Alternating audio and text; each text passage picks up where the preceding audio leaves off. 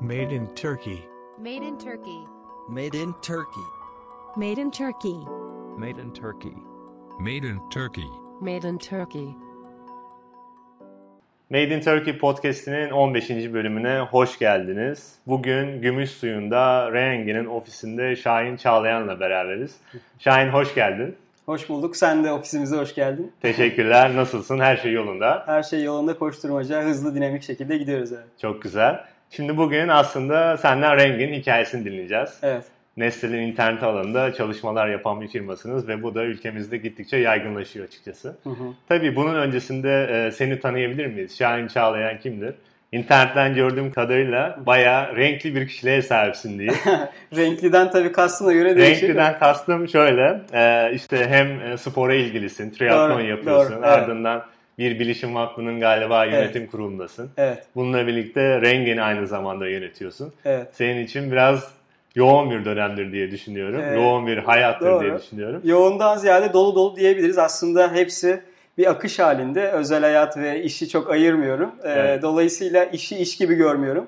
Ee, bayağı hobimiz gibi yapıyoruz. Ee, biraz da e, farklı e, veya şöyle diyorum ben kendim kafası kırık biri olduğum için işte Ironman triatlonu gibi böyle daha böyle challenging hobilerimiz var. Onlarla birlikte bir şekilde ilerletiyoruz. Güzel de gidiyor. Bayağı aslında heyecanlı, motive edici bir süreç benim için. Çok güzel. Şimdi Rengen'e geçelim. Aha. Oradaki hikaye nasıl başladı, şirket nasıl kuruldu bunu bize anlatabilir misin? Tabii. Ee, öncelikle bu podcast serisini başlattığın için ben teşekkür ederim. Gerçekten bayağı farkındalık yaratıcı ve şey ekosistemde de e, startuplar adına bilinirliğini sağlayan e, işte bir sinerji oluşturan bir seri olmuş. Ellerine sağlık. Teşekkürler. Reangen tarafında hikayemiz aslında üniversiteye dayanıyor. Biz e, ODTÜ Elektrik Elektronik Mühendisliği bölümünden 2011 yılında mezun olduk kurucu e, ortağımla beraber. Keza Yankuru Akademi'de e, teknoloji odaklı e, sosyal sorumluluk projeleri yapıyorduk. Orada da üçüncü kurucu ortağımız Utku ile tanıştık. Burak, Utku ve ben üç kişi olarak kurduk şirketi. Tabii mezun olur olmaz kurmadık. Öncelikle bir tecrübe edindik. Ee, ben bir sene Amerika'ya gittim. Ee, aslında doktora yapmak istiyordum. Akademik bir kariyer hedefliyordum. Ee, MIT'de bir sene research yaptım nanoteknoloji üzerine. Sonra akademisyenliğin bana göre olmayacağını fark edip e, hep içinde bir heyecan şeklinde duran girişimciliğe geçmeye karar verdim. Sonra bir senede Almanya'da Berlin Teknik Üniversitesi'nde enerji sistemleri, akıllı şebekeler, enerji verimliliği üzerine master yaptım.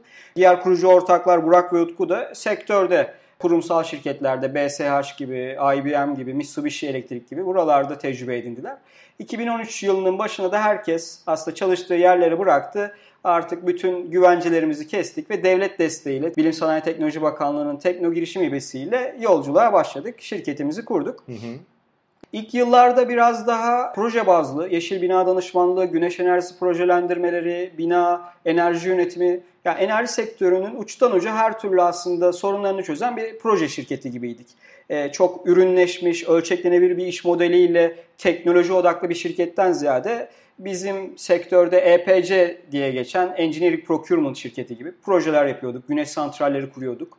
Güzel paralar kazanıyorduk ama hep bir e, ölçeklenebilir iş modeli eksikliği vardı. Ondan sonra kırılım Silikon Vadisi'ne gitmemizle oldu. Ben bir sene civarı Silikon Vadisi'nde vakit geçirdim 2014 yılında. Google ve NASA'nın girişimcilik üzerine ortak bir executive program var. Singularity University diye geçiyor. Orayı bitirdim. 4 aylık bir programdı. Orada aldığım insight'larla şeyi gördüm. Globale gidecek, ölçeklenebilir bir iş modeli kurmak istiyorsan kesinlikle yazılım odaklı bir iş yapman lazım ve bulut üzerinden bu servisi çoklaman lazım. Biz enerji sektörünü çok iyi biliyorduk ama enerjideki dijitalleşme trendini orada gördük. Google'ı, Tesla'yı, University of California, Berkeley'yi, oradaki yapılan çalışmaları e, görünce dedik ki biz tamamıyla pivot edelim. E, yaptığımız işleri bırakalım, keselim ve tamamıyla bir product şirketine dönüşelim. Türkiye'ye döndük. 2015 yılında yazılım ekibi kurduk. Biz kendimiz yazılım kökenli değiliz. Elektrik, elektronik ve makine mühendislerinden oluşan bir e, kurucu ortak ekibimiz var. Yazılım ekibinin başında işte şirkete hissedar yaptığımız bir arkadaşımız geldi. Dolayısıyla tamamıyla bir software şirketi olarak enerjiyi dijitalleştirmek üzere yola çıktık. Bu e, aslında 2015 yılının başı. Sonra da TÜBİTAK projeleri, Avrupa Birliği projeleriyle ürünü geliştirdik. Buradan aldığımız hibelerle hiç yatırım almadan aslında biz o e, bariyeri aşmış olduk. E, sonrasında da 2016'dan itibaren ticari olarak ürünümüzü birazdan detaylı anlatırım. Sahaya indirdik ve müşterilere götürdük. Tabii ilk 2-3 senede edindiğimiz bu saha tecrübesi, edindiğimiz network bize faydalı oldu. E, müşterilerin ihtiyaçlarını e, nokta atışı olarak bildiğimiz için ona göre e, müşteri geri bildirimiyle e, ürünü geliştirmiş olduk ve e, çok hızlı e, scale ettik, ölçekledik ürünü Türkiye'de. Özellikle her sektörden perakende, banka, e, otel, e, AVM, hastane tarafı veya belediyeler, hı hı. E, santraller tarafında çok hızlı müşterinin acısı neredeyse ona odaklayacak şekilde e, ürünü paketledik ve satmaya Anladım. başladık. Anladım. Aslında o zaman anlattığın kadarıyla şu an ilk başta başladığınızda daha böyle firmalara belki de demand bazlı hizmetler sunuyorken ondan sonra senin Amerika'ya gitmenle birlikte bir product haline getirdiniz. Aynen. Ve sonrasında bir şekilde product'ı karşı tarafa işte bankalara işte diğer firmalara sunmaya başladınız. Kesinlikle. Daha önce böyle servis e, olarak veya one shot proje olarak sunduğumuz evet. hizmeti Amerika'daki Silicon Valley'daki venture capital'ların her zaman o sorduğu soru recurring revenue, sustainable iş modeli, sustainable e, gelir modeli biz bunu nasıl yaratırız dedik. Yani 3 ay sonra 3 aylık proje yaptıktan sonra başka bir proje bulmaktan ziyade e, birikimli olarak artan bir gelir modeliyle servis business'a çevirebilirsek evet. bunu yani e, sunduğumuz enerji verimliliği, enerji yönetimi hizmetini bir şekilde bulut tabanlı bir servis üzerinden sürekli hale getirebilirsek Pronet'in güvenlikte yaptığını veya Dijitürk'ün veya Netflix'in içerik pazarlamada yaptığını biz enerjiye dökersek biz burada bir yeni iş modeli inovasyon yaparız, yaparız. dedik e, kendi dijital enerji yöneticiliği servisimizi başlatmış olduk. Anladım. Bir anlamda enerjinin proneti gibi konumlandık. Çok güzel. Tabii bizim faaliyet gösterdiğimiz sektörde doğru aslında zamanlamayla girdiğimiz bir sektör. Enerjinin tam da dijitalleştiği, hı hı. E, enerji firmalarının müşterilerine daha katma değerli servisler sunmak için, retention arttırmak için dijital servisler sunmaya başladığı bir ana denk geldik. Endüstri 4.0'ın enerjideki etkilerinin daha da böyle belirginleştiği e, siber fiziksel sistemler diye geçiyor işte IoT, yapay zeka, bulut bilişim sistemlerinin bütün infrastructure'ı, tesisleri, enerji şebekesini, santralleri, ticari binaları dönüştürdüğü bir zamana denk geldik. O yüzden aslında e, doğru zamanda doğru lokasyonda başladığımızı düşünüyorum. O yüzden biraz daha şansımız yaver gitti. Hı hı. Günün sonunda batma riskimiz de yüksekti. Yani e, yeni başlayan startupların %97'si ilk 3 sene içerisinde batıyor. Evet. Bir ölçeklenme göstermeden bu COSGAP verisi. O %3'ün de %10'u yani totalde binde 3 startup ölçeklenebilir bir iş modeli yatırım bulup şirketini büyüterek götürüyor. O triple triple double double double metoduyla işte 3 kat 2 kat 2 kat büyüyerek gidiyor. Biz o binde 3'e girdik. Yatırımları aldık. Ekibi sağlamlaştırdık. Üründe e, ve servis kalitesinde güzel iyileştirmeler yaptık. Türkiye'nin yanında artık yurt dışına da ihracat yapan 5 ülkede faaliyet gösteren bir şirket haline geldik son geldiğimiz noktada. Çok yeni bir yatırım kapattık. Aslında ilk defa da bu podcast'te söylüyor olacağım. Çünkü genel kurulumuzu yeni yaptık. Özellikle Türkiye'de faaliyet gösteren büyük holdingler, Eczacıbaşı gibi, Soya Holding gibi bunlardan bir yatırım turu kapattık ve e, şimdi daha kuvvetli şekilde satış pazarlamayı daha agresif şekilde yaparak Türkiye'de ve yurt dışında, Orta Doğu'da, Avrupa'da büyüyor olacağız. Çok güzel. Şimdi tabii podcast'in ilerleyen zamanlarında oraya geleceğim. Ama öncesinde Reyengen hakkında, ürünü hakkında bilgi alabilir miyiz? Tam olarak ne yapıyor? Ee, biz Reyengen'i ticari binalar ve sanayi tesisleri için bir dijital enerji yöneticiliği platformu olarak konumladık. Bu ne demek? IoT teknolojisini ve iş zekasını kullanarak tesislerden, binalardan, altyapılardan topladığımız tüketim verilerini, enerji sistemleriyle ilgili verileri, sensör verilerini gerçek zaman olarak analiz ediyoruz. Hı hı. Anormallik teşhisi yapıyoruz. E, raporlamalar yapıyoruz. Günün sonunda tesislerin OPEX'ini düşüren, enerji ve bakım maliyetleri düşüren bir aslında servis olarak konumlanıyoruz. Bir tesis bizi niye kullanıyor? El yordamıyla, Excel'lerle, manuel, telefonlarla yapamadığı işleri otomatize etmek için. Bütün bu faturalamaları, fatura yönetimini, güç kalitesi analizini, e, işte enerji tarafında fazla yaptığı kullanımların teşhisini yapabilmek adına böyle bulut tabanlı servisler kullanmak istiyor müşterilerimiz.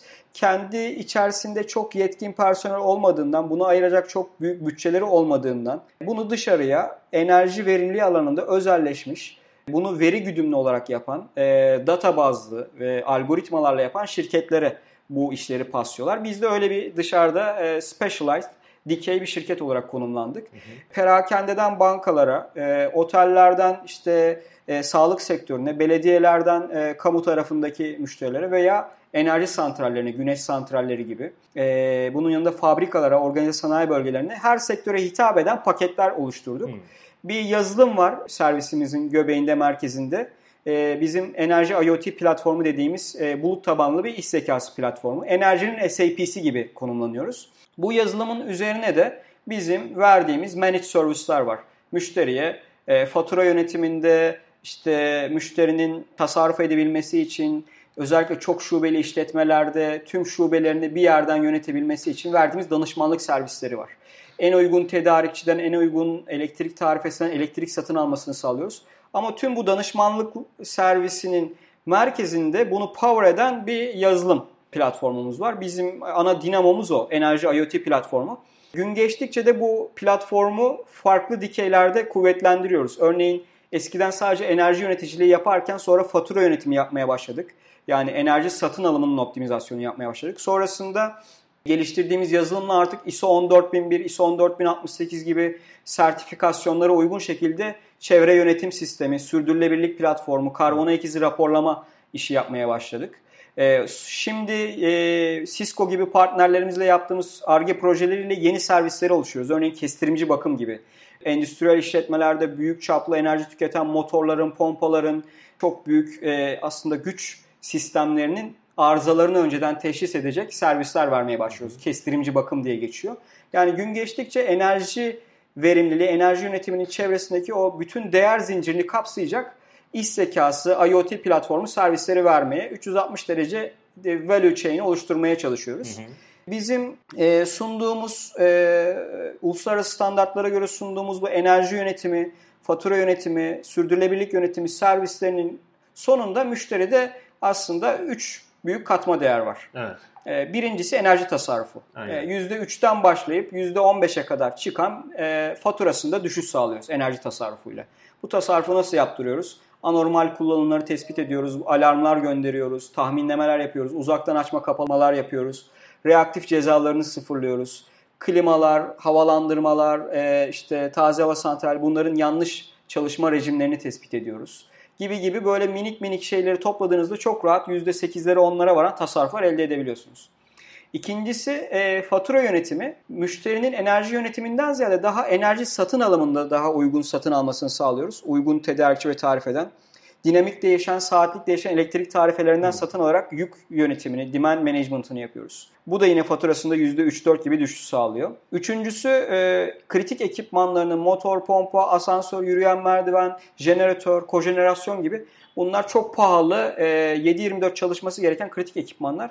Bunların güç kalitesini izliyoruz, sağlıklarını izliyoruz. Bir problem varsa e, hemen e, alarm verip bakım yönetimlerini yapıyoruz. Günün sonunda bu ekipmanların sağlıklarını iyileştiriyoruz. E, yaşam sürelerini uzatıyoruz e, ve bakım optimizasyonlarını yapıyoruz. Bu da baktığımız zaman üçüncü katma değer. Anladım. Müşteriler OPEX'lerini düşürmek için hele ki elektrik fiyatlarının arttığı bu dönemde daha da fizibil hale geldi bu tür IoT platformları. E, bu ürünleri almaya başladılar çünkü kendini bir yıldan çok daha hızlı şekilde 7 aya 8 aya geri döndürebilen platformlar bunlar. Elektrik fiyatları arttıkça da geri dönüş süreleri hızlanıyor. hızlanıyor. O bizim için güzel haber güzel aslında. Oluyor, aynen. Aslında bir tasarruf süreci var kullanan firmaların aynen. değil mi? Ee, bununla birlikte jeneratör tarzı ürünlerde de daha böyle verimlilik sağlıyor. Aynen. Optimizasyonunu sağlıyor. Kesinlikle. Ve bu şekilde ee, karşı taraf belki de sizin yazılımı kullanarak verdiği ücretin çok büyük bir bölümünü çok kısa bir süre zarfı içerisinde çıkarabiliyor. Kesinlikle. E, genelde e, bizim altın kuralımız biz x lira kesiyorsak bir müşteriye fatura olarak aylık yıllık 3x lira tasarruf yaratıyoruz. Çok yani e, günün sonunda averaj olarak müşteriler üçte birini bize ödüyor oluyor. İki, iki birim onlara kalıyor. kalıyor. Ya bu şekilde çok hızlı değer teklifini hızlı gösterdiğimiz bir ürün olduğu için işte müşteriler arasında hani baktığınız zaman sektörlerinin bayağı lider şirketleri var. Perakende de örneğin. Boyner gibi, Zara gibi, Fiba Retail gibi, Koton gibi, Flo gibi, Mavi gibi müşterilerimiz var. Bankalarda TEP, Finans Bank, Odea Bank gibi, Garanti Bankası gibi müşterilerimiz. Hastane zincirleri, Medical Park gibi, otel zincirleri, Türkiye'nin en büyük 3 otel zinciri bizi kullanıyor. Ve belediyeler, özellikle büyükşehir belediyelerinde çok büyük tasarruf potansiyeli var. İBB müşterimiz, Gaziantep Belediyesi müşterimiz. Sadece tasarruf etmek için değil, belediyenin içerisindeki yenilenebilir enerji santrallerinin takibi, raporlanması, analizi, arıza teşhisleri içinde kullanıyorlar. bir anlamda bir karar destek mekanizması aslında. E, gerçek zamanlı veri toplayan, analiz eden, e, müşteri için insight'ları aksiyona dönüştüren bir aslında IoT platformu, iş zekası çözümü. O yüzden müşteriye göre e, katma değerimiz değişebiliyor ama her müşteride ortak katma değerler bu saydığım 3 katma Anladım. değer. E, sanayi tesislerinin örneğin Aygaz, İpregaz, PepsiCo, P&G gibi müşterilerimiz var. Bunlarda mesela her birinde farklı sektörler olduğu için katma değerimiz çok farklı. Birinde üretim haklarını takip ediyoruz. Birim ürün bazında e, enerji maliyetini hesaplıyoruz. KPI hesaplamaları Hı hı. yapıyoruz. Bir tanesinde güç kalitesi analizleri yapıyoruz. Bir tanesinde tüm topyekün sayaçların okunmasını merkezleştiriyoruz. Hı hı. Günün sonunda modüler olarak müşteriye bir yerden kapıyı açıp giriyoruz. Sonra diğer ihtiyaçlarını karşılayacak modülleri aktive ediyoruz. Aynen öyle. Peki e, iş modelini soracağım. Şimdi açıkçası Amerika'ya gittiğinde şeyi bahsettin. E, recurring revenue'nun ne kadar değerli olduğunu. Kesinlikle. Sürdürülebilir bir iş modeli için aylık bir gelir gelmesinin. Bununla birlikte benim bildiğim bazı yazılımlar da bu alanda böyle yıllık bazda çalışıyor. Doğru. Yıllık bazdan kastım işte yıllık bazlı anlaşmalar yapılıyor ve her yıl gerekirse yenileniyor. Bazıları da on-premise çalışıyor. Yani nasıl işte talebe yönelik değişiklikler gösterebiliyor yazılımlar. Siz nasıl ilerliyorsunuz? Biz tabii Türkiye koşullarına göre hibrit bir model e, geliştirdik. Müşterinin ihtiyacına, bütçe yapısına göre. İdealde bizim çoğu müşterimiz şu şekilde servis alıyor. Aylık veya yıllık software as a service e, fatura kestiğimiz yazılım için. Günün sonunda da tüm servis desteğini, yazılımın tutulmasını, server barındırmasını, oradaki update'leri, güncellemeleri hepsini bizim üstlendiğimiz, müşteriye ilk yatırım maliyetsiz direkt bu bulut tabanlı yazılımı verdiğimiz bir çözüm. Bu yıllık da olabiliyor faturayı kestiğimiz periyotlar, aylık da öyle olabiliyor müşterinin bütçe yapısına göre. Bu, biz bunu tercih ediyoruz. Bu daha bizim için sürdürülebilir bir Evet. revenue modeli oluyor. E, müşteri açısından da mantıklı. Neden? İlk yatırım maliyeti öyle çok büyük lisanslar ödemeden hemen bunu pay as you go modeliyle risksiz şekilde devreye alıyor. İstediği zaman da platformdan çıkabilir memnun kalması. Şu ana kadar e, bizim churn rate'imiz %1. Memnun kalmayıp Hmm. ayrılan müşteri sayısı çok az. Çok az. E, o ayrılanlar da genelde zaten batan veya Türkiye'den çıkan Hmm. müşteriler oldu. O açıdan müşteri memnuniyetini en üst seviyede tutmaya çalışıyoruz Customer Success ekibimizde. Bu birinci modelimiz. İkinci modelimiz her yazılım şirketinin yaptığı gibi geleneksel e, yazılım lisans satışı ve lisansın yanında da bir bakım anlaşması. Hı hı. E, işte e, lisans bedelini kesiyoruz müşteriye. Ba- bankalar bunu tercih ediyor genelde. E, lisans bedelini kestikten sonra o lisansın %15-20'si mertebesinde yıllık bakım anlaşmaları yapıyoruz. Gidip müşteriye işte belli periyotlarda belli SLA'lere göre e, yazılımın güncellenmesi, ek modüller, ek geliştirmeler, e, database'in veri tabanının yapılandırılması, temizlenmesi gibi servisler veriyoruz. Uzaktan bağlanıp da yapabiliyoruz. Müşterinin lokasyonunda da yapabiliyoruz bunu. Bu ikincisi. Biz bunun üzerine yazılımın üzerine danışmanlık servisinde koyduk demiştim ya. Evet. Artık katma değerli managed service danışmanlıklar vermeye başladık. Yazılımı kullanıp oradaki e, verileri, analizi, raporlamaları kullanıp müşterinin e, 360 derece enerji yönetimini ele aldığımız, üstlendiğimiz, müşterinin bize onu outsource ettiği modelleri başlattık. Perakende de lojistik sektöründe bu tipte müşterilerimiz var, otellerde var. Müşterinin enerji satın alım riskini de üstleniyoruz. Müşteriye şey garantisi veriyoruz. Geçen seneden daha iyi tarif eden elektrik satın aldıracağız sana. Aradaki farkı da paylaşıyoruz örneğin. E, diyelim ki 100 liraya alıyordu geçen sene birim maliyeti. Bu sene 80 liraya biz bunu aldırdık. 20 liralık bir kazancı var. Onunu biz alıyoruz, onunu müşteri Hmm. alıyor gibi gibi enerji performans anlaşmalarını da yapmaya başladık. Tabii şirket büyüdükçe ve finansal yapısı biraz daha oturdukça bu tür şeyleri yapmaya e, lüksünüz olabiliyor. Evet. Biz de bu modelleri denemeye başlıyoruz. Hı hı. Tabii müşterinin cebinden para çıkmadan, hiç ilk yatırım maliyeti olmadan böyle servisleri sunarsanız Hı hı. ilk yatırım maliyetsiz bariyeri daha hızlı aşıyorsunuz ve müşteri de diyor ki abi kaybedecek Deneyelim. bir şeyim yok. Deneyelim neden başlamayalım. Bu şekilde daha hızlı müşteriler edinmeye başladık. Bizim bir satış kanalımızda partner kanalı başta konuştuğumuz Evet. e, Turkcell, Enersa, ISS, e, Cisco gibi bizim e, kurumsal stratejik ortaklarımız var. Bunlar kendi hizmet verdikleri müşterilere bizim ürünü e, kendi platformlarıymış gibi örneğin Turkcell Enerji Yönetim Platformu gibi Powered by Reengen şekilde götürüyorlar, sunuyorlar. Kendi katma değerli servislerini müşteriye taşımış oluyorlar. Hı hı. Ee, örneğin Siemens'in donanımlarıyla bundle ettik. Siemens donanımlarını satarken bizim yazılımı da müşteriye götürebiliyor. Bu şekilde farklı tipte enerji şirketleri, telco şirketleri, sistem entegratörleriyle e, partnerlikler yapıyoruz. Biz arka planda teknoloji geliştiren şirket olarak konumlanıyoruz. O partnerler de bizim customer facing, tüm satış pazarlama sürecini yöneten, bizim arka planda desteklediğimiz aslında sahaya inen e, şeyler oluyor, agentlar oluyor. Güzel. Bu şekilde de şu an e, özellikle yurt dışında bunu yapmaya çalışıyoruz. Örneğin İspanya'da bir partnerimiz var. Enerji servis şirketi, ESCO diye geçiyor. Energy Services Company. E, gidiyor tesislere enerji verimli projeler yapıyor. Bizim yazılımı da götürüyor. Kendi projelerin yanında paketliyor, bundle ediyor. En sevdiğimiz partner tipi. Çünkü biz uyurken bile Satış partnerimiz satış yapabiliyor bu şekilde ve güzel tarafı e, e, altyapıyı, sensörü, yazılımı, e, networking'i bilen partnerler yani sistem entegratörü diye tabir ettiğimiz partnerler yazılımı direkt devreye alabiliyorlar admin panelden. Hı hı. Bizim hiç müdahale olmamıza gerek kalmıyor. Uzaktan sadece yazılım ekranlarının aktivasyonunu yapıyoruz. E, lisansı aktive ediyoruz. Bizim en ideal e, aslında genişleme ölçeklenme modelimiz farklı ülkelerde bu tip partnerleri bulup bizim value added reseller dediğimiz bu partnerler üzerinden müşteriye Satış ulaşmak. Aynen. Şu an Onlarla- bütün şey fokusumuz bu. Anladım. Onlarla komisyon bazlı çalışıyorsunuz herhalde. E, genelde onlar müşteriye faturalıyor, biz partnere faturalıyoruz. Yani Hmm. müşteriye ne kadar faturadıklarını biz görmüyoruz. Görmüyorsunuz. Bazen çünkü bedava da satabilir. Hmm. Müşteriyi yakalamak çok stratejik bir müşteridir. Bazen çok da pahalıya satabilir. E, yani uygun bir şeyine getirmiştir. Evet. Bizim zaten standart fiyatlamamız var. Pricing modelimiz var. Nokta sayısı bazlı sensör ve izlediğimiz parametre sayısı bazlı bir lisans bedelimiz var. Ona göre biz faturalıyoruz Faturalıyorsunuz. partnerlerimizi. Anladım. Çok güzel. Peki partnerlerle yapılan anlaşmalar dışında, yurt dışına mesela ne tarz pazarlama çalışmaları yapıyorsunuz veya yurt içinde?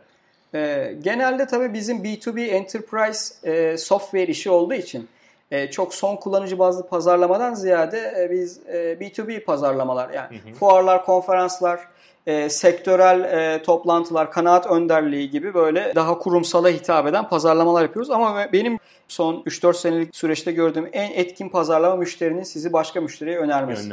En kolay, en hızlı ve en sağlam edindiğimiz müşteriler hep diğer müşterilerden gelen referanslarla oldu. Hmm. O yüzden zaten Customer Success ekibi, müşteri memnuniyeti, oradaki engagement bizim için çok değerli. Orada çok güzel bir yapı kurduk. Pazarlama tarafında tabii kısıtlı bir bütçemiz var her startupta olduğu gibi. E, yurt dışında belli başlı fuarlar var bizim takip ettiğimiz. Bizim sektörde bayağı hani revaçta olan herkesin katıldığı. Onlara katılmaya çalışıyoruz. Ekonomi Bakanlığı'nın öncesinde şimdi Ticaret Bakanlığı'na döndü. Yurt dışı satış pazarlama desteği var. Hı hı. E, yazılım ihracı yapan şirketlere. O tür desteklere başvurduk. Onları kullanmaya Hı. çalışıyoruz. E, onun dışında partner marketing. Yani partneri doğru seçersek zaten o doğru müşteriye götürüyor bizi. O partneri doğru bulmaya çalışıyoruz. Onu da inbound marketingle buradan arkadaşlar cold calling, mailleşme, Skype'lar bir şekilde uzaktan yapmaya çalışıyorlar. Şimdi yeni yatırım aldığımız için artık e, Almanya'da ve İngiltere'de present olan arkadaşlarımız da var. Yani Hmm. oraya yerleşik, orada bizim satış pazarlamamızı, iş geliştirmemizi yapan arkadaşlar var. Biraz da artık buraya bütçe ayırıyoruz. Orada olmak tabii farklı oluyor. Daha hızlı ilerliyor süreçler. Hatta Londra'da ofis açmak üzere de e, aksiyona geçtik. Büyük ihtimal birkaç ay mertebesinde orada da e, yerel bir ofisimizde oluyor olacak. Reangen Türkiye'nin e, branşı olarak orada da Hı hı. ofis başlatacağız. Çok güzel. Ağırlıklı olarak ama partnerlerle ve word of mouth referral marketingle giden bir pazarlama kanalı. Aynen öyle. Çok güzel.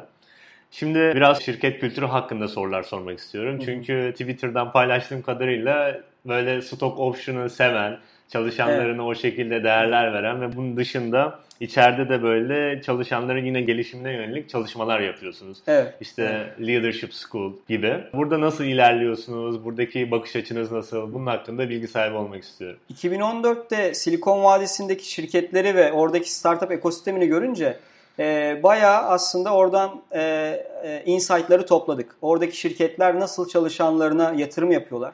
Çalışanlarını nasıl en büyük sermayeleri olarak görüyorlar?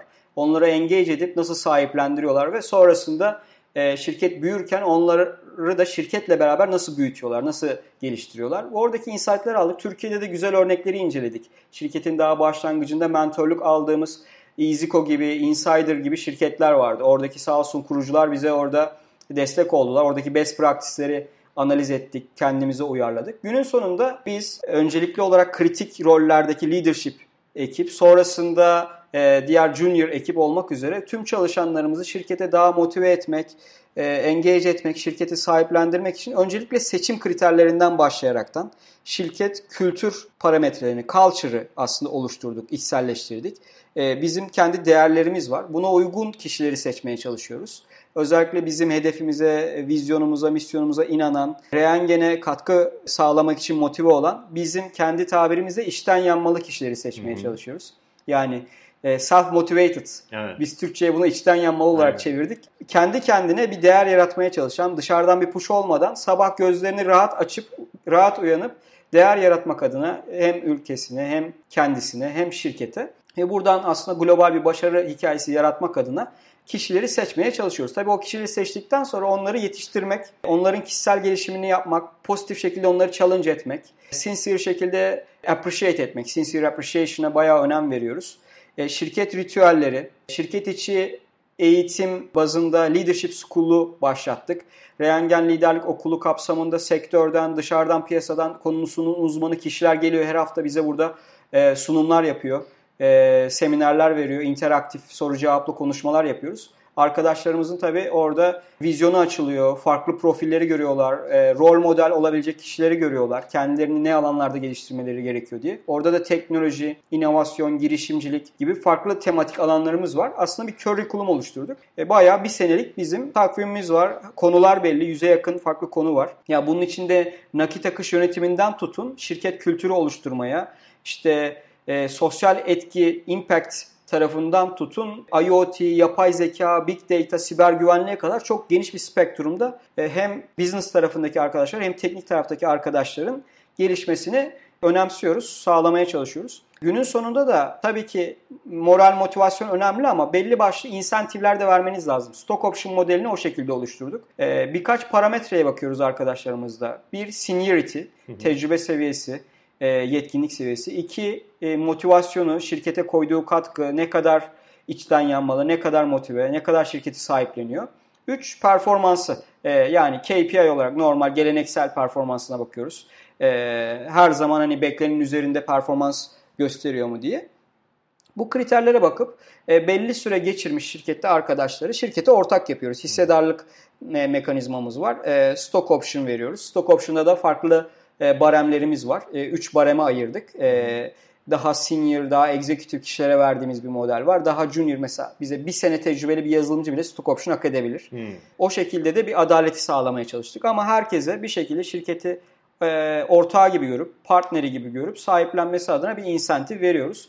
Bu şekilde de hani arkadaşlar e, halihazırda zaten Reyengen'de piyasaya göre rekabetçi maaşlar veriyoruz ama tabii ki kurumsallarda, farklı yerlerde, büyük şirketlerde daha iyi benefitler, daha iyi maaşlar verilebiliyor. Yani sırf daha iyi maaş veriyor diye başka şirkete gitmekten ziyade burada misyonuna, vizyonuna inandığı, sevdiği kişilerle çalıştığı Hı hı. ve şirketin ortağı olduğu, şirketin kaderinin ona bağlı olduğu bir yapıda daha fazla sorumluluk alıp, daha fazla inisiyatif alıp, kendini de daha fazla geliştirip bu yaşta yapabileceği bence en güzel işlerden birini yapıp bir startup ortamında aslında o challenge'ı alıyor, o konfor alanından çıkıyor. E, bunu tercih eden arkadaşlarla çalışmaya çalışıyoruz.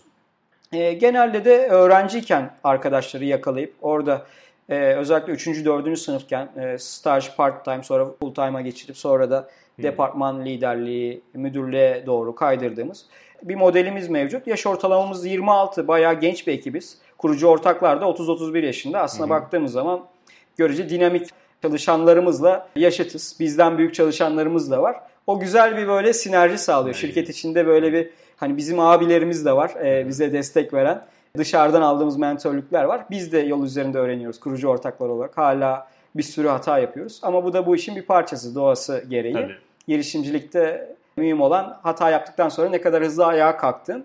Biz de e, sürekli olarak hani yeni şeyler deniyoruz. Kendimizi e, push ediyoruz, challenge ediyoruz. Diğer türlü çünkü ilerleme olmuyor. Hata yapma e, şeyini, lüksünü veriyoruz hem kendimize hem arkadaşlarımıza. E, o açıdan da e, daha böyle e, güzel bir kültür, startup kültürü. Arkadaşlarımız da daha böyle içselleştirip şirketi daha fazla efor koyabiliyorlar. Daha içten yapıyorlar bu çalışmaları. Anladım anladım. Gayet güzel. Aslında bir şekilde genç arkadaşlarla birlikte çalışarak onların enerjisiyle deneme yanılmaya da açık olarak hem gelişmelerini sağlıyorsunuz hem de bir nevi burayı daha da sahiplenmesine olanaklar veriyorsunuz. Kesinlikle bizim bir hani hidden ajandamız, vizyonumuzdaki aslında çok dillendirmediğimiz şey de ya biz şu an teknoloji girişimciliğinde aslında ikinci kurtuluş savaşını veriyoruz. Yani dünyada Türkiye'nin bir şekilde söz sahibi olabilmesi, ayakta kalabilmesi için teknoloji girişimciliğinde ilerlemesi lazım. E, bence bunun yolu teknoloji şirketlerinden. E, özellikle yazılım, yapay zeka, IoT, e, bu üstsel gelişen teknolojiler, nanoteknoloji gibi, robotik gibi, e, 3D printing gibi, e, daha böyle exponential teknoloji dediğimiz teknolojilerde bizim e, globale giden, ihracat yapan şirketler kurmamız lazım. Öyle bir bilinçle de bu işi yapıyoruz. Dolayısıyla bizim şirkette çalışan arkadaşların her biri sonrasında gittikleri yerleri dönüştürebilecek Evet. mertebede, kalibrede arkadaşlar olsun istiyoruz. Yani sadece biz kar amacı güden e, işte profiti maksimize edelim, yatırımcılarımıza, paydaşlarımıza para kazandıralım odaklı bir şirket değil. Zaten doğası gereği şirketin kuruluşundan itibaren hep e, belli etki kaygısı, impact kaygısı güden e, çevreye, insanlara ve Türkiye'ye bir borç olarak bunu görüp give back olarak bir şeyler yapmaya çalışan, bunu yaparken de para kazanmaya çalışan bir şirket olarak biz ilerledik. Zaten ilk yatırımcımız da bir etki yatırımcısı, impact investor. Capria Ventures, Gates Foundation'ın ve IFC'nin de parasını yöneten çok büyük bir etki yatırım fonu, Amerika e, merkezli, Seattle e, merkezli bir impact investment e, şirketi. Onlardan biz yatırım aldık. Dolayısıyla yarattığımız pozitif etki çevreye, düşürdüğümüz karbon ayak izi, dokunduğumuz dezavantajlı kişi sayısı, işte şeye kadar biz raporluyoruz 3 ayda bir. Ee, yönetim e, kademesindeki kadın lider sayısına ka- kadar şirketimizdeki. O yüzden zaten şirket pozitif etki yaratmak üzerine bir şirket. E, hedefimiz de bizde çalışmış, e, bizde reyengen kültürünü e, özümsemiş, tecrübe edilmiş arkadaşların nereye giderse gitsin, akademi olabilir, kurumsal olabilir, e, kamu olabilir, kendi şirketini kurabilir veya bir STK kurabilir. Orada bu farkı yaratması, "Ha, Evet. ben reyengenliyim demesi ve dışarıdakilerin de bunu fark etmesi. Aynı Silicon Vadisi'ndeki o işte kar topu gibi büyüyen girişimci ekosistemi var ya Türkiye'de de böyle şirketlerin çıkması Evet. lazım. E, işte Yemek Sepeti, Trendyol, Insider, EasyCo, Foriba bunlar güzel örnekler. Biz de burada yüksek teknoloji alanında özellikle enerji sektöründe bir ses getiren bir hikaye yaratmaya çalışıyoruz. Anladım, anladım. Aslında e, bir şekilde Reengen alum, alumni diyorlar değil Aynen mi? Yurt öyle. dışında yani bir şekilde mesela bazı firmalardan böyle Reyengen mafyada diyebiliriz. zaten. Reengen PayPal mafya ya da- aynen ya da alum e, onu yaratmak istiyorsunuz ve buradan çıkan arkadaşların başka şeyler yaptıklarında bu kültürü de orada yansıtmalarını istiyorsunuz. Kesinlikle. Bununla birlikte hemfikirim teknoloji konusunda. Ben de bu ülkeden bir şekilde teknoloji firmaların gittikçe sayısının çoğalmasını ümit ediyorum. Çünkü katma değeri çok yüksek bir iş teknoloji alanı ve internetin gittikçe yaygınlaşmasıyla güzel ürünler daha hızlı bir şekilde satılabiliyor. Umarım bu teknoloji firmaların sayısı da gittikçe artacaktır. İnşallah. Şimdi Nestle'lerin internet alanında çalışmalar yapan bir firmasınız. Ee, ve bu konuda geniş bir deneyiminiz bulunmakta. Burada dinleyicilere neler aktarabilirsin bu alanda çalışmalar yapmak isteyenlere ya da şu an yapanlara? Ya IoT işi, nesnelerin interneti işi e, doğası gereği zor bir iş. Hardware'i, software'i, networking'i, servisi, bakımı uçtan uca çok büyük bir değer zinciri. O yüzden o kadar kolay değil bu işe başlamak. Initial bariyer yüksek ama e, başladığınızda bunu başardığınızda da gerçekten etki yaratan, katma değerli ve güzel paralar kazanabileceğiniz, daha böyle ayakları yere sağlam basan bir iş. E, biz işe donanım tarafından başladık. Sensör, sayaç, analizör gibi donanım tarafında ürettiğimiz şeyler vardı ama sonra donanım işinin çok zor olduğunu görüp yazılıma döndük. O yüzden IoT işinde özellikle milyonlarca adet üretmeyeceklerse donanım tarafından değil de işin daha katma değerli ve daha hızlı belki pazara çıkabilecekleri yazılım tarafından girmelerini öneririm. E, biz çünkü birebir bu işi ya- yaşayıp fail ettik ve pivot ettik. Şirket batmadı Allah'tan. E, doğru zamanda doğru şekilde pivot edip yazılıma döndük. O önemli. IoT işi Türkiye'de tabii e, sektördeki farkındalık eksikliği, yatırımcı eksikliği, risk alıp bu işleri anlayıp kafası basıp para yatırabilen bir elin parmaklarını geçmeyen yatırımcı var. O açıdan global mindsetle başlanması gereken bir iş bence. Yani bir IoT şirketi Türkiye'de başlıyorsa global bir ürün servis şirketi olarak konumlanmalı. Ee, ki Türkiye'nin merkezi strateji e, konumu gereği Orta Doğu'da, Türkiye Cumhuriyetler'de, Avrupa'da e, çok hızlı iş yapabilecek. Hem doğuyu hem batıyı anlayan, oradaki kültürlere adapte olabilen bir konumdayız. Buradaki dezavantajı avantaja çevirebiliriz. Zaten maliyetleri daha düşük tutup TL harcayıp burada teknokentlerde ARGE merkezi olarak sağlam developerlar, sağlam yazılımcılar var. Bunlarla ürünü geliştirip yurt dışında satmak, euro dolar kazanmak en makul senaryo şu an için. Bence e, bunu yapmış, güzel de uygulamış işte Insider gibi şirketler var. Onların hikayelerini iyi analiz etmek lazım. Doğru yaptıkları şeyleri, yanlış yaptıklarını da analiz etmek lazım. O yüzden global başlarsa IoT şirketleri veya software, data analytics diye de tabir edebiliriz veya big data diyelim. Ee, ve Türkiye'deki bu dezavantajlı konumu, ekonomik e, krizi e, avantaja çevirecek şekilde yurt dışına gözlerini karartıp giderlerse bence çok mantıklı bir hareket yapmış olurlar. Evet ilk başta biraz zor zorlu geçiyor ama günün sonunda bir kere o şeyi hacklediğiniz zaman bir ülkede nasıl satarız, partner kanalı nasıl kurarız, oradaki lokal dinamiklere bunu nasıl adapte ederiz. Bir ülkede bunu hackledikten sonra diğer ülkelere e, bunu e, ölçekleyebiliyorsunuz. Her ülkenin Hı hı. kendine kendi nevi şahsına münasır dinamikleri var. Tabii kastimizasyonlar gerekiyor ama özellikle bizim gibi işlerde lokal partnerler bulup halihazırda o ülkenin dinamiklerini bilen, Evet. müşterilerini bilen, dilini konuşan, e, sağlam bu işi satabilecek partnerlerle e, büyüyebilirsiniz. Girişi öyle yapıp sonra biraz daha palazlandığınız zaman, şirketi büyüttüğünüz zaman, yatırım aldığınız zaman o ülkede presence, kendi presence'ınızla, kendi satışçılarınızla belki regional office açıp, belki bir merkezden yönetip veya siz gidip gelerek ilk başta kurucu ortakların veya satış müdürlerinin e, bizzat kendisinin gidip gelmesi, oradaki kapıları aşındırması gerekiyor. E, uzaktan uzağa da çok kolay olmuyor bu tür şeyler. Presence gerekiyor. Bir toplantı ayarlıyorsunuz. Sonra soğutmamak adına iki hafta sonra bir toplantı daha almanız lazım. Nasıl olacak? Uzaktan Skype yapalım diyemiyorsunuz Olmaz. oradaki e, kişiye. Ya orada lokal bir sizi satabilecek partneriniz olacak ya da siz bizzat orada ya- yaşayacaksınız ya da sürekli gidip geleceksiniz. Anladım. E, bir e, enterprise B2B satışı kolay Evet. olmuyor. Minimum 3 ay, maksimum işte 1 yıl, 1,5 yıl, 2 yıla varan sales cycle'lar var. Bunları bir şekilde yönetmeniz gerekiyor. Hı hı. Ee, yine e, biz faydasını gördüğümüz için yeni başlayacak arkadaşlara şey önerebilirim. Devlet desteklerini e, aktif şekilde kullansınlar. TÜBİTAK, KOSGEB, e, TÜBİTAK 1512, 1507, 1511 programları, e, Ekonomi Bakanlığı'nın, Ticaret Bakanlığı'nın destekleri özellikle yurt dışına çıkarken e, yurt dışı satış, pazarlama, danışmanlık desteği, ofis açtığınız o kiranın belli bölümünü ödeme. Aslında bayağı güzel destekler var bunları bilenler için, uğraşanlar için. Avrupa Birliği projelerinde Horizon 2020 projeleri özellikle teknoloji odaklı, ARGE odaklı bir proje yapıyorsanız ve e, faaliyet gösterdiğiniz sektör enerji, sağlık, tarım, ulaştırma, havacılık, uzay buralara dokunuyorsa çok güzel paralar var alınabilecek. Akademik konsorsiyumlarla, e, yabancı ülkelerdeki KOBİ'lerle partnerlik yapıp bu paraları aslında almamak için hiçbir neden yok. Yok. Biz güzel projeler yaptık o şekilde. Bitirdiğimiz 3 tane Avrupa Birliği projesi var. Şu an e, yeni başlayan, e, kabul aldığımız 2 tane Eurosia Horizon 2020 projesi var. Bunlar da güzel bütçeli. Mesela son aldığımız projelerin toplam Rengen'in bütçesi 1 milyon euro. Yani normalde Türkiye'de çok hızlı kamudan alamayacağınız destekleri Avrupa Birliği'nden e, güzel raporlarla, güzel e, satarsanız, paketlerseniz, güzel konsorsiyumlara girerseniz alabiliyorsunuz. Biz oradaki o bariyeri kırdık. E, referans oluşturdukça, network'ümüz arttıkça da yeni projeler bize gelmeye başladı. Güzel. Bunu öneririm. E, yani çok basic, e, çok e, basit e, olmazsa olmaz şeylere çok inmiyorum burada. Özellikle hani e, doğru kurucu ortağı seçme, Yok, doğru evet. product market fit bunlar zaten olmazsa Olmazsa diğerlerini yapamıyorsunuz. E, müşteri ihtiyaçlarına göre ürünü geliştirme, ARGE için ARGE yapmaktan ziyade e, customer driven, müşteri talebiyle e, ürünü şekillendirme, müşteri memnuniyeti, customer experience'ı en önde tutma bunlar zaten bir şirketin can damarları. Bunları yaptıktan sonra belli product market fit'i oturttuktan sonra asıl olay bu işi ölçeklemek. Bunun için de para lazım. Bunun için farklı bir mindset lazım. Kurucu ortaklarda da, şirketin çalışanlarında da aslında farklı bir stage'e giriyorsunuz artık.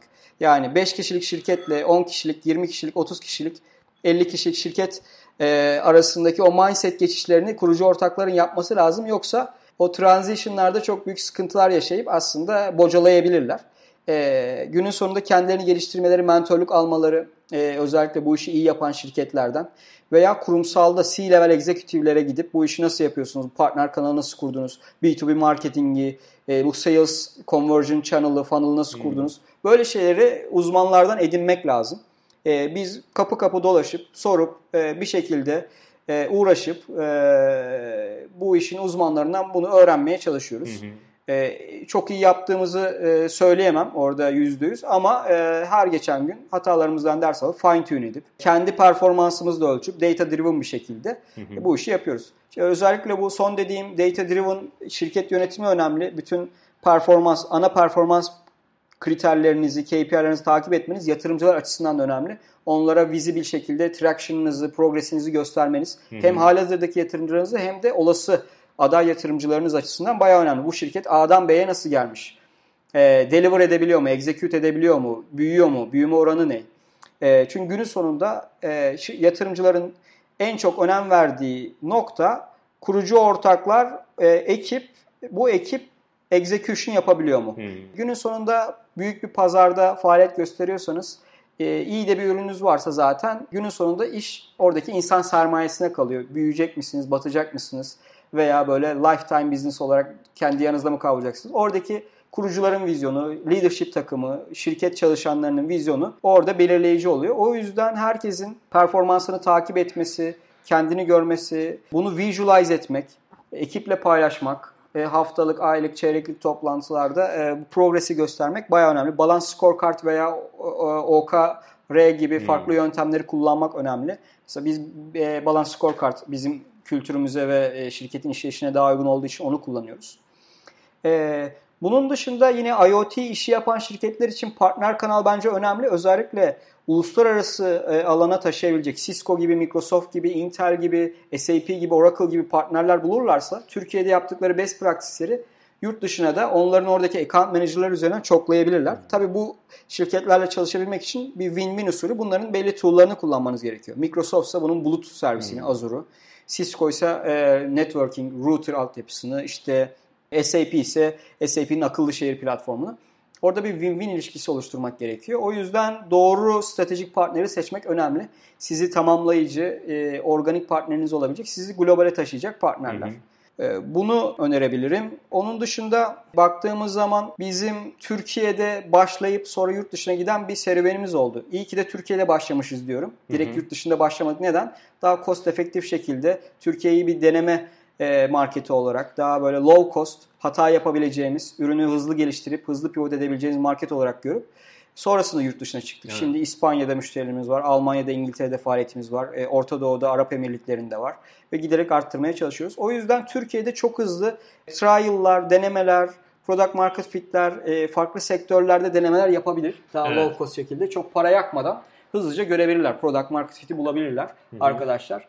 O açıdan Türkiye'yi e, ve e, özellikle de bu işin değerini bilebilecek doğru müşterilerle başlayarak early adapter e, sizi yüceltecek, sizi yükseltecek, size katkı koyacak müşterilerle gitmek lazım. Biz şu an üründeki çoğu modülü, çoğu analizi, raporlamayı, alarm mekanizmasını müşterilerden aldığımız insight'larla geliştirdik. Yani doğru müşterileri seçmenin önemi orada ortaya çıktı. Biz ürünü kullanmayan, sahiplenmeyen, çok umursamayan bir müşteriyle gitseydik şu an hala aynı feature'larla, aynı özelliklerle aslında e, halimizden memnun şekilde gidiyorduk. Şu an evet. bizi challenge eden, sürekli şu da olsa iyi olmaz mı, şunu yapalım, şunu bir deneyelim diyen müşterilerle çalışıyoruz ve aynı bizim bir product manager'ımız gibi bize insight veriyorlar sürekli olarak.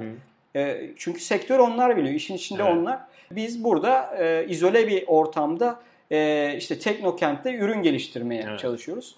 E, bu model çok feasible değil. E, product management'ı ürün geliştirmeyi müşteriyle beraber yapmak lazım. Biz bunun önemini ta erken aşamalarda kavradık. Hatta biz ilk ürünü daha ürün yokken sattık. Hmm. Yani satabiliyor muyuz diye test e, bunu test ettik. E, Özyeğin Üniversitesi'ne ilk satışımızı yaptık. Oradaki kampüsün enerji yönetimi için bütün güneş santrallerinin ve tüm 12 binanın enerji yönetimi. Ürün yokken biz gittik broşürlerle sunumlarla bu satışı yaptık. Sonra paranın %40'ını aldık. Ürünün ilk fazını geliştirdik, kurduk. Sonra kalan parayı alıp ürünün bir sonraki upgraded version'ı geliştirip e, güncelledik. Çok iyi. Çok iyi. E, eğer ürününüz yokken ürününüzü satabiliyorsanız bence Çok gerçek şahane. girişimcisiniz. O Aynen. bir turnusol kağıdı. E, Silikon Vadisi'nde de öyle bir söz var. Girişimcinin hası ürün yokken ürün satandır evet. diye. E, o açıdan e, sürekli teknokente kapanıp ARGE için ARGE yapmaktan ziyade bayağı sahaya çıksınlar. Özellikle kurucu ortaklardan bir tanesinin business mindset'li e, hmm. e, iş odaklı, satış odaklı, pazarlama odaklı olması önemli. E, tamamı mühendis kökenli ortaklar genelde böyle e, e, yapabildikleri için yapma sendromuna kapılıyorlar. E, sürekli böyle bir şey geliştirelim, mükemmel olsun. E, aman e, hemen çıkmayalım, minimum viable product e, bizim için yeterli değil, biz perfect ürünle çıkalım hmm, Hmm. Bunların hepsi biraz il, illüzyon. O yüzden evet satış odaklı birilerinin e, daha agresif sahaya inen, müşteriyi dinleyen birilerinin olması lazım kurucu Aynen. ortaklarda. Anladım.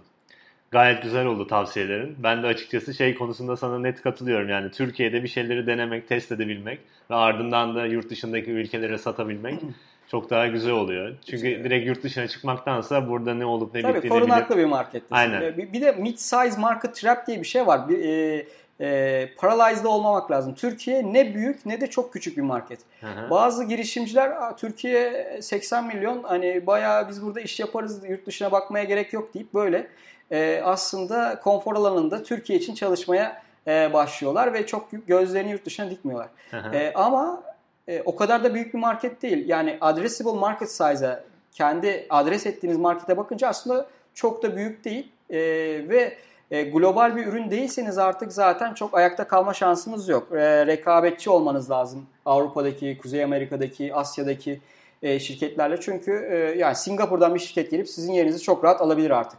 Daha artık bu tür maliyetler düştü. E, distribution, e, satış, pazarlama, dağıtım maliyetleri.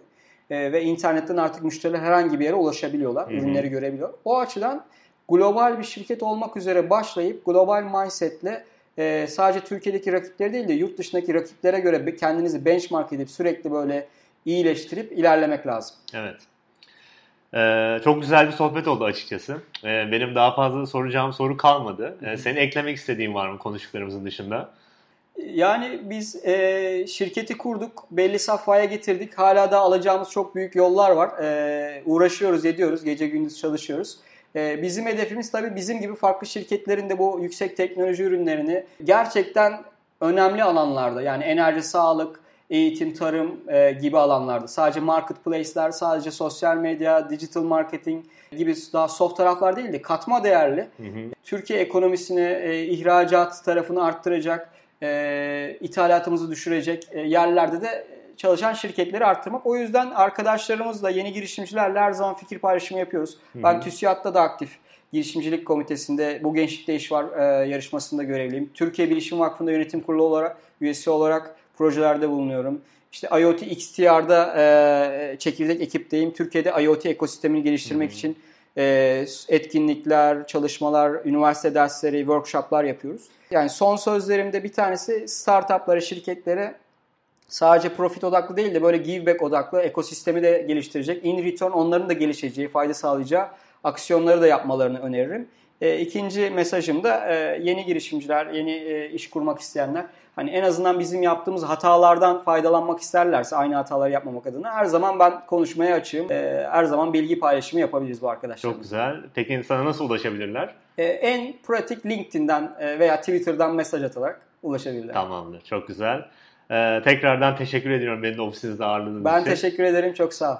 Görüşmek üzere. Sevgiler. Güle güle. Bölümü dinlediğiniz için teşekkürler. Bölüm içerisinde geçen linkleri detaylar bölümünde paylaşıyor olacağız. Podcast'in diğer bölümlerine ulaşmak isterseniz Spotify, Spreaker ve iTunes üzerinden Made in Turkey yazarak kanalımıza ulaşabilirsiniz. Bununla birlikte sorularınız veya konuk talepleriniz olursa da bize selam et madeinturkey.xyz adresinden ulaşabilirsiniz. Yorumlarınızı bekliyoruz. Görüşmek üzere.